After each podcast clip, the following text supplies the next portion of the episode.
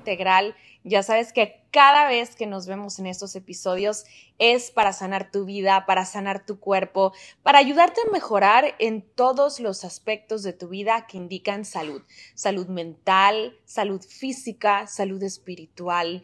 Y hoy te traigo un tema demasiado interesante. Es un tema ya muy profundo en la rama de la psicología Cabe mencionar que yo no soy psicóloga y este es un tema que a mí personalmente me gusta mucho porque he batallado en mi vida personal con este tipo de situaciones y como Master Health Coach, como nutrióloga, con pacientes me ha ayudado bastante el tener estas herramientas, el conocer estos detalles para poder ayudar a mis pacientes a que sanen desde adentro hacia afuera. Acuérdate que cuando queremos perder peso, cuando vamos a iniciar una transformación física, mental, espiritual, cambios de vida, necesitamos pensar en nuestra Trinidad del Ser mente, cuerpo y espíritu. Y por eso es importante conocer de estos temas.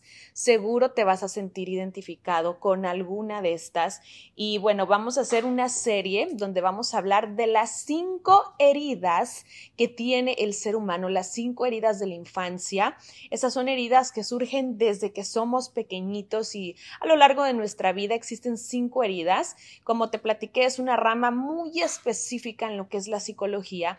Entonces, bueno, con ayuda de psicólogas especializadas, yo encontré mucha información, quise prepararme muy bien para ti, ya que este no es mi tema, pero lo que te traigo hoy es información cruda, información neta, información real que te va a ayudar muchísimo. Y, tan es así que hoy hice notas, no quiero decirte algo que no es para mí, es importante compartirte solo la verdad y lo que la ciencia ha demostrado. Acuérdate que yo soy muy científica en ese sentido. Y bueno, existen cinco heridas y puedes de hecho encontrar un libro que se llama Las cinco heridas de la infancia. Y a lo mejor te identificas con cinco, a lo mejor con dos, a lo mejor con tres, a lo mejor con ninguna. Eso sería maravilloso. Desafortunadamente, los padres no vienen con un manual de cómo ser padres y la sociedad no viene con un manual de cómo ser buenos con los demás. Entonces, bueno, todos hemos sufrido alguna de esta herida, la mayoría de las personas. La herida número uno, y es la que vamos a hablar hoy, que a lo mejor eh, es tu caso, es la herida del rechazo. Eh, no te querían, eh, no te querían como tú deseabas, fuiste rechazado en la escuela, en la casa, en tu familia, etc. Herida número dos, la herida del abandono. Tus padres te abandonaron, se fueron físicamente o a veces se fueron emocionalmente eh, o tuviste algún tipo de abandono en tu vida que te causó una herida y una cicatriz. La herida de la humillación. Te hicieron creer que no valías, que no eras suficiente, tus padres, algún maestro, alguna relación y quedó esa herida de la humillación con la que hoy te comunicas y te expresas en el mundo. Injusticia. La herida de la injusticia. No se respetaron acuerdos. Fueron injustos a la hora de tratar a tus hermanos y a ti. La vida ha sido injusta contigo. ¿Y qué pasa? Vivimos con esa herida de injusticia a donde quiera que vamos y cada una de estas heridas nos afecta a la hora de vivir nuestras vidas y a la hora de interpretar cómo nos trata la gente. Es muy importante que sanemos estas heridas si queremos ser felices. Y la número cinco, la herida de la traición.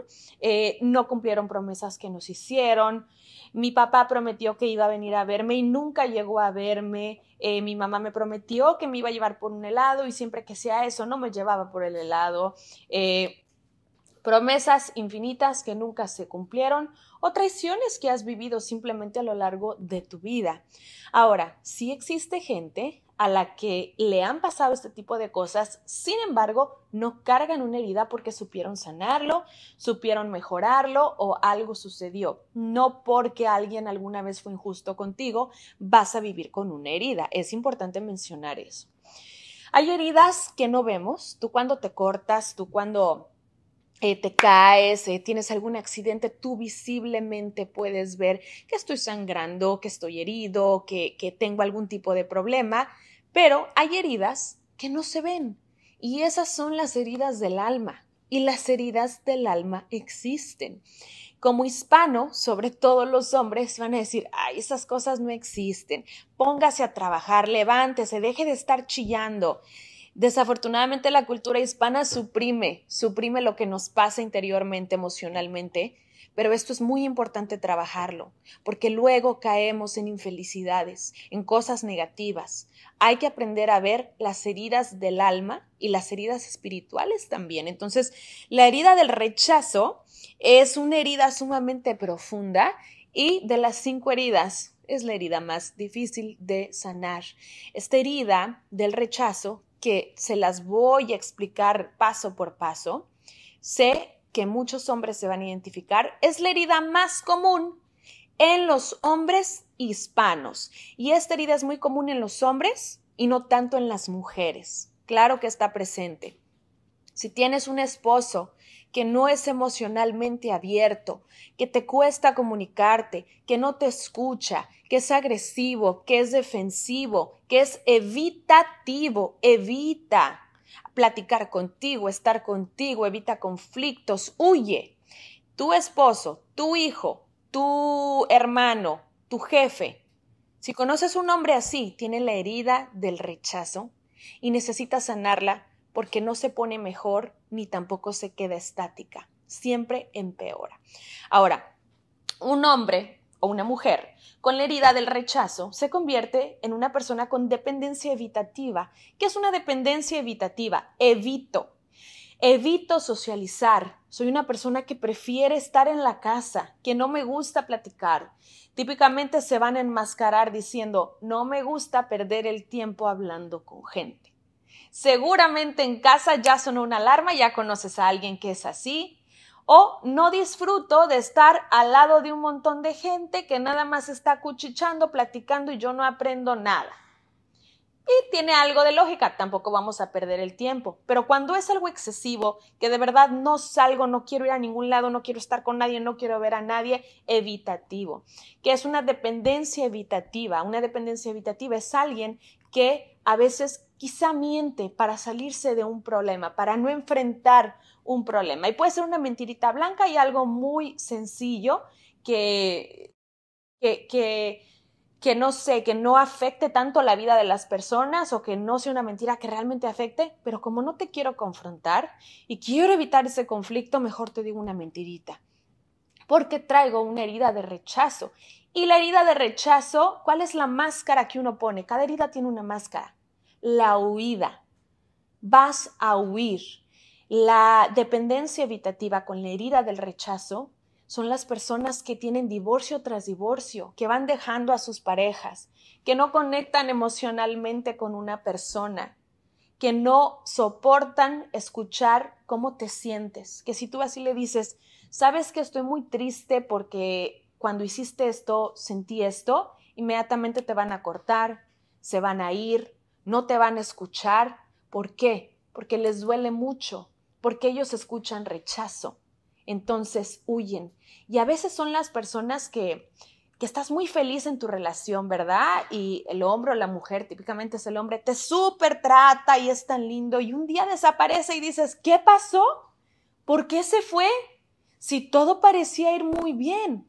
¿Sabes por qué se fue? Porque quería evitar conexión emocional, porque entre más oportunidades tengo de conectar emocionalmente, entre más social soy, entre más gente conozco, más oportunidades tengo de ser rechazado. ¿Dónde empieza el rechazo? El rechazo comienza desde que estás en el vientre, desde que, eh, eh, por ejemplo, yo en este momento estoy embarazada, tengo cinco meses, no se me nota, ya verán mi pancita después, pero qué tan importante es lo que piensas y lo que le dices a tu bebé. En alguna ocasión, con pacientes, eh, yo noté que una paciente tenía esta herida del rechazo. Y te voy a eh, contar la historia más adelante de esta persona. Pero esta persona eh, me cuenta, ya cuando empezamos a ver este tema, que su abuelo, cuando ella estaba en el vientre de la mamá, le decía, ya veniste a fregar la familia. Ese bebé no debió de estar aquí. No debiste de haberte embarazado. Eres una desgracia para la familia. ¿Y qué pasó? Que ese bebé ya trae la herida. porque ya conectó, fíjate que esto se carga hasta genéticamente. Si tú traes herida de rechazo, tú puedes llevar esa herida. Esto está comprobado, ¿eh? no es especulación viaja por el ADN que antes le llamaban ADN basura, ahora encontraron que son emociones, viajan y se transmite a tus hijos. Y a lo mejor tus hijos nunca vivieron herida de rechazo, que sí puede ser generacional porque pues yo viví la herida del rechazo, yo no sé cómo ser una mamá que no rechaza por más que intento. Eso es importante sanar, pero a veces genéticamente lo pasamos. Entonces, a esta bebé, desde chiquita, desde que está en el vientre, la están rechazando y la están rechazando y la rechazan eh, eh, durante su niñez y su infancia y desde bebé trae esa herida de rechazo. Entonces puede ser desde el vientre, quizá tu esposo te dice, ese bebé no es mío, ¿para qué te embarazas? O odio que, estás embarazada, ese no era mi plan.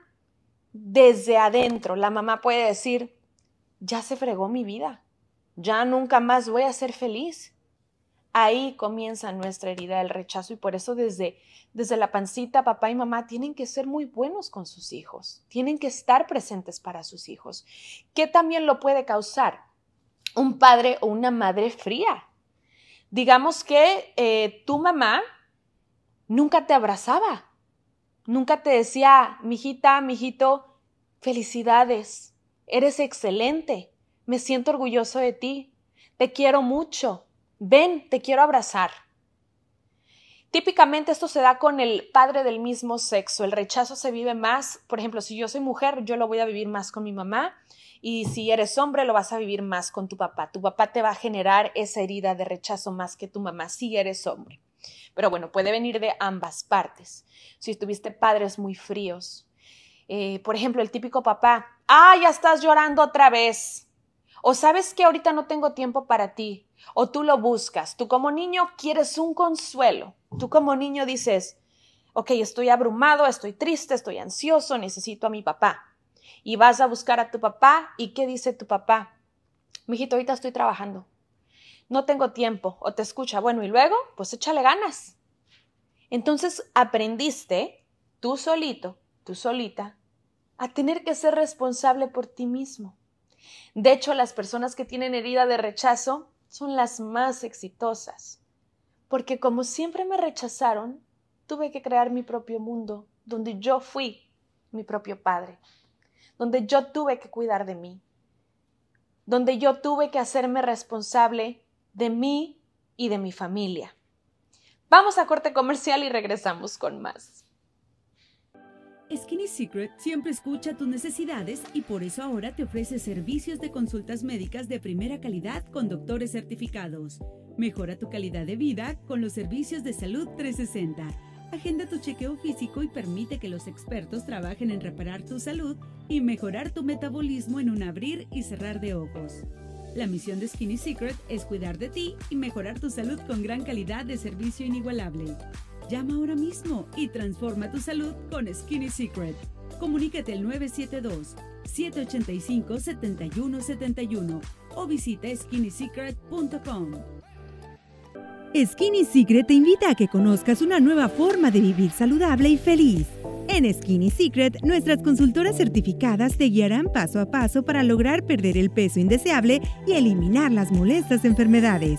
Ofrecemos planes alimenticios completamente naturales y 100% efectivos, diseñados específicamente para ti. Además contamos con suplementos opcionales que puedes utilizar para acelerar tu pérdida de peso y mejorar tu calidad de vida. Skinny Secret también cuenta con el mejor estudio fitness del Metroplex, donde ofrecemos clases completamente gratis para la comunidad hispana. Miles de personas ya probaron nuestros servicios y lograron transformar sus vidas. Y ahora sigues tú. Regresamos con la herida del rechazo en este segmento. Tengo muchas cosas que decir. Me voy a ir al grano para poder aprovechar este tiempo que me queda contigo.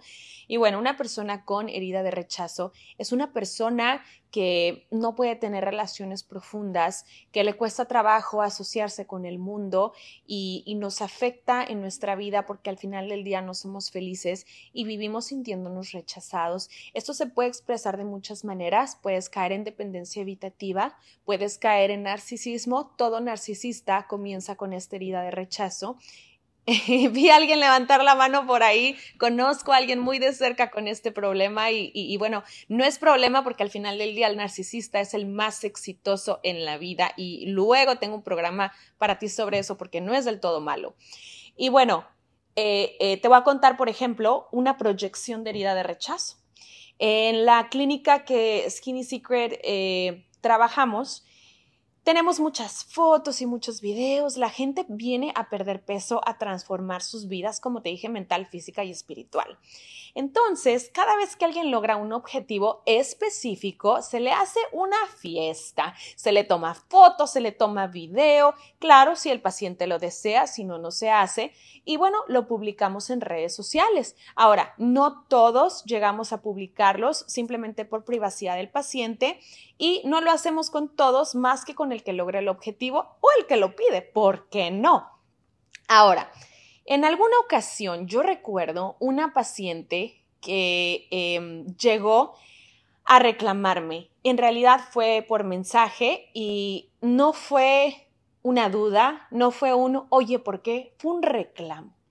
Me parece sumamente injusto, no son sus palabras literales, pero algo parecido, sumamente injusto que me discriminen de esa manera. Y esa fue la palabra. Y yo cuando empiezo a leer digo, ¿what?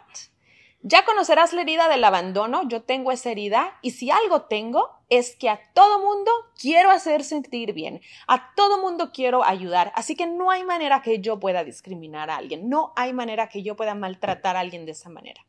Entonces, para que me entiendas eh, eh, el mensaje, y dice, me siento sumamente eh, la injusticia porque me discriminaron, porque a mí no me tomaron foto ni me eh, eh, subieron un video en redes sociales, pero vea que a todas las personas sí lo hacen.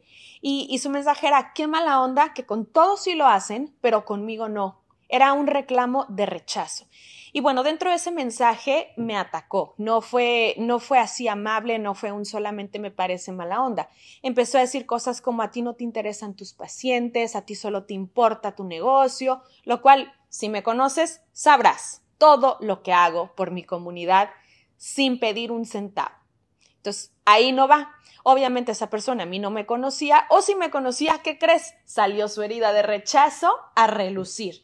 Yo que conozco de esto sé cómo tratarlo. Alguien que no conoce de esto inmediatamente se enoja y le contesta, sin perder el profesionalismo, pero se enoja. Claro que me, dolió leer ese mensaje, me sentí muy mal porque lo que decía no era cierto, pero también entendí que esa persona cargaba con una herida de rechazo muy, muy fuerte. Entonces, bueno, yo le explico que no se tomó el video y la foto porque no ha cumplido el objetivo que nosotros marcamos para tomar ese video y esa foto, que eh, son las políticas. Y también le digo de haber sabido que tú querías, eh, con lo que llevas de progreso, con gusto te lo hubiéramos hecho, no es de que todo sí y yo no. Y ahora, ¿qué pasa aquí? Ella respondió ante una herida de rechazo. Si ella no cargara esa herida de rechazo, ella jamás hubiera pensado así ella a lo mejor hubiera preguntado o ella no hubiera necesitado la foto y el video. Porque uno que tiene herida de rechazo va buscando dónde me están rechazando para reclamarte lo que papá y mamá no me dieron. Voy a la ofensiva y a la defensiva. Pero ¿qué pasa aquí? ¿Qué pasa aquí? Chécate esto nada más. Ella me escribió un mensaje grosero, altanero, prepotente, etc. Yo también soy un ser humano ¿Qué pasa aquí? Yo le voy a contestar con profesionalismo, pero yo la voy a rechazar. Mi conexión emocional ya no va a existir porque ella ya me atacó. Y yo no la estaba rechazando. Y si ella me hubiera preguntado, yo hubiera dicho, Mari, claro que sí, no, vente mañana, yo te tomo una foto. Eso hubiera sido mi reacción.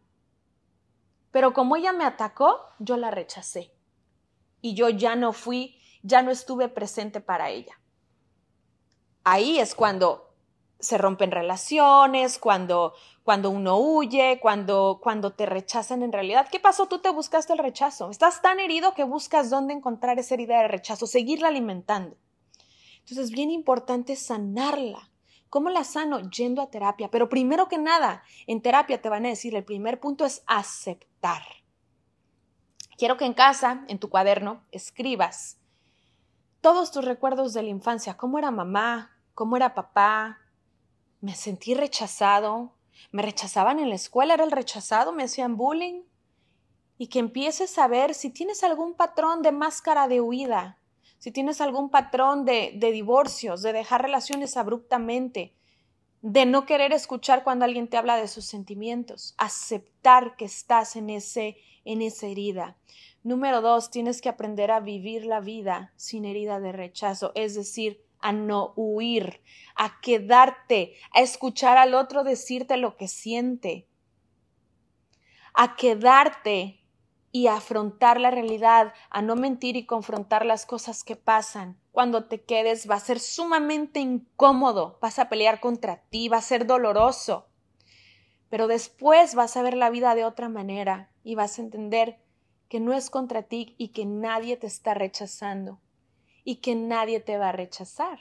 No tengas miedo a abrirte en tus relaciones, no tengas miedo a ser tú mismo, no tengas miedo a conectar con alguien porque te van a rechazar. Si no, al final del día, dime de qué sirve la vida si no la viviste. ¿De qué sirve estar vivo si nunca amaste, si nunca profundizaste, si nunca conectaste con tus hijos? ¿De qué sirve? A este mundo venimos a vivir. Y si te rechazan cinco veces, lo intentaste, no te vas a quedar con él. Híjole, y si hubiera, nunca vas a decir, ay, qué bueno que nunca conecté, qué bueno que nunca lo conocí, qué bueno que huí. No, va a ser un qué tal si. Tu felicidad está al otro lado de tu huida. Tu felicidad está al otro lado de tu rechazo. Y para ser breve, te voy a dar un poquito de lo que son los síntomas. Pasividad, eh, eres una persona muy pasiva, sientes que existes solamente si estás haciendo algo o si estás ocupado, no puedes dejar de trabajar no puedes dejar de inventar, de crear, no puedes parar. Este, este tipo de personas eh, son workaholics y típicamente las estadísticas dicen quieren trabajar 70% de su vida y 20% quieren aislarse, aislarse y descansar. Esta es una herida de rechazo profunda. Entonces es una persona exitosa porque es una persona que es muy trabajadora. Y qué padre, pero acuérdate que hay que tener un balance. Y es muy difícil en este tipo de personas hacer el balance porque les encanta trabajar y porque no saben qué hacer con su tiempo libre y porque si tienen tiempo libre no están siendo productivos y porque si tienen tiempo libre tienen tiempo de conocerse, tienen tiempo de sentarse con sus sentimientos, tienen tiempo de conectar con las personas que viven con él, con ella. Y yo no quiero eso. Yo no quiero tener que lidiar con los sentimientos y los pensamientos de otra persona. ¡Qué flojera! No es flojera, es que miedo, eso es lo que estás realmente diciendo y proyectando. Bueno, es una persona que tiene mucha energía, mucha capacidad increíble para trabajar, es una persona perfeccionista. Aguas con los perfeccionistas, tenemos herida de rechazo. Y es una persona que envejece con el sentimiento de que ha desperdiciado su vida, aun cuando ha sido mega productivo. Son personas que emocionalmente se empiezan a contraer, se aíslan, tienen pocas amistades, que al final del día esto no está tan mal, pero hay que aprender a identificar cuándo es estoy siendo este objetivo o estoy trabajando desde una herida de rechazo. Ahora, hay dos tipos eh, de, de mm, disyuntivas a las cuales nos vamos cuando tenemos esta herida. Uno, somos dependientes evitativamente, ya te lo platiqué, y otra, nos convertimos en narcisista. Cuando eres dependencia evitativa es una herida controlada, cuando eres narcisista es una herida profunda que ya lastima tu vida. Y como les digo, próximamente les voy a platicar sobre eso. Ahora, una persona, si tú reconoces en casa que tiene simplemente la dependencia evitativa, necesita paciencia, necesita tu amor, no tus reclamos, no un por qué no me escuchas, pero es que yo no estarlo enchinchando, mira, pero que tienes que sentarte y oírme, mira que no, es trabajar y ser paciente. Oye, claro, comunicarle, ¿crees que puedas tener esta herida? Oye, ¿por qué no vamos a terapia? Eh, sin ofender a la persona, por supuesto. O, oye, ¿cómo puedo comunicarme contigo? ¿Cómo es la mejor forma para yo decirte lo que siento? Pregunta. A mi esposo le gusta que se lo escriba, no le gusta que se lo diga. ¿Por qué? Porque carga con herida de rechazo. Y lo entiendo y no lo digo. Y yo soy de las que si no lo digo ya estoy enojada. Pero hay que ser pacientes y aprender a entender cómo puedo ayudar a esta persona y qué necesita. Ahora, si tu herida de rechazo se convirtió en narcisismo, para la gente que está del otro lado, desafortunadamente, fíjate, el evitativo no te puede sostener la mirada. El evitativo te evita. El evitativo eh, eh, es más, aquí lo había escrito, es una persona que no planea lastimarte. Es una persona que no puede controlar sus acciones. A veces se enoja, dice cosas que no quería, no lo puede controlar. La terapia ayuda. No significa que nunca lo va a hacer. Em, son personas que les dan crisis y huyen, se van, ya no te escuchan, se, se salen de la casa. Esa es una persona que necesita paciencia. Ahora, ¿qué hace el narcisista? El narcisista va a ser el que te, te frena, te dice no te quiero escuchar, no me importa, no lo quiero y te sostiene la mirada y hasta se, le, se eleva y agranda el pecho y se pone más fuerte que tú y, y, y, se empodera, te hace sentir chiquito, te invalida, te hace pedacitos. ¿Cómo voy a tratar a un narcisista? Desafortunadamente, si tienes paciencia, y, es alguien, porque hay narcisistas que trabajan en ello y quieren cambiar, pero digamos que simplemente es un narcisista que no ha trabajado y que a lo mejor no quiere cambiar.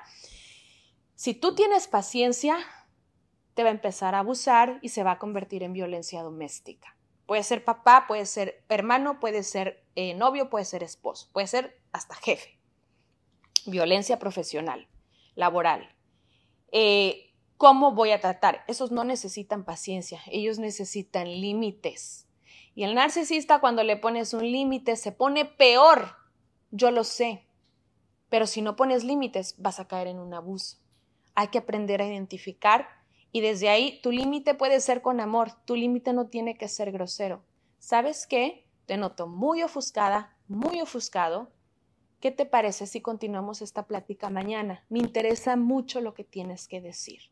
Y bueno, espero que este, esto que te platiqué te haya encantado. Si necesitas más información, ve a mis redes sociales, Steffi Cantú en Instagram o Skinny Secret. Tengo mucho más que contarte, así que en el siguiente episodio vamos a seguir hablando de las heridas. Bonito día.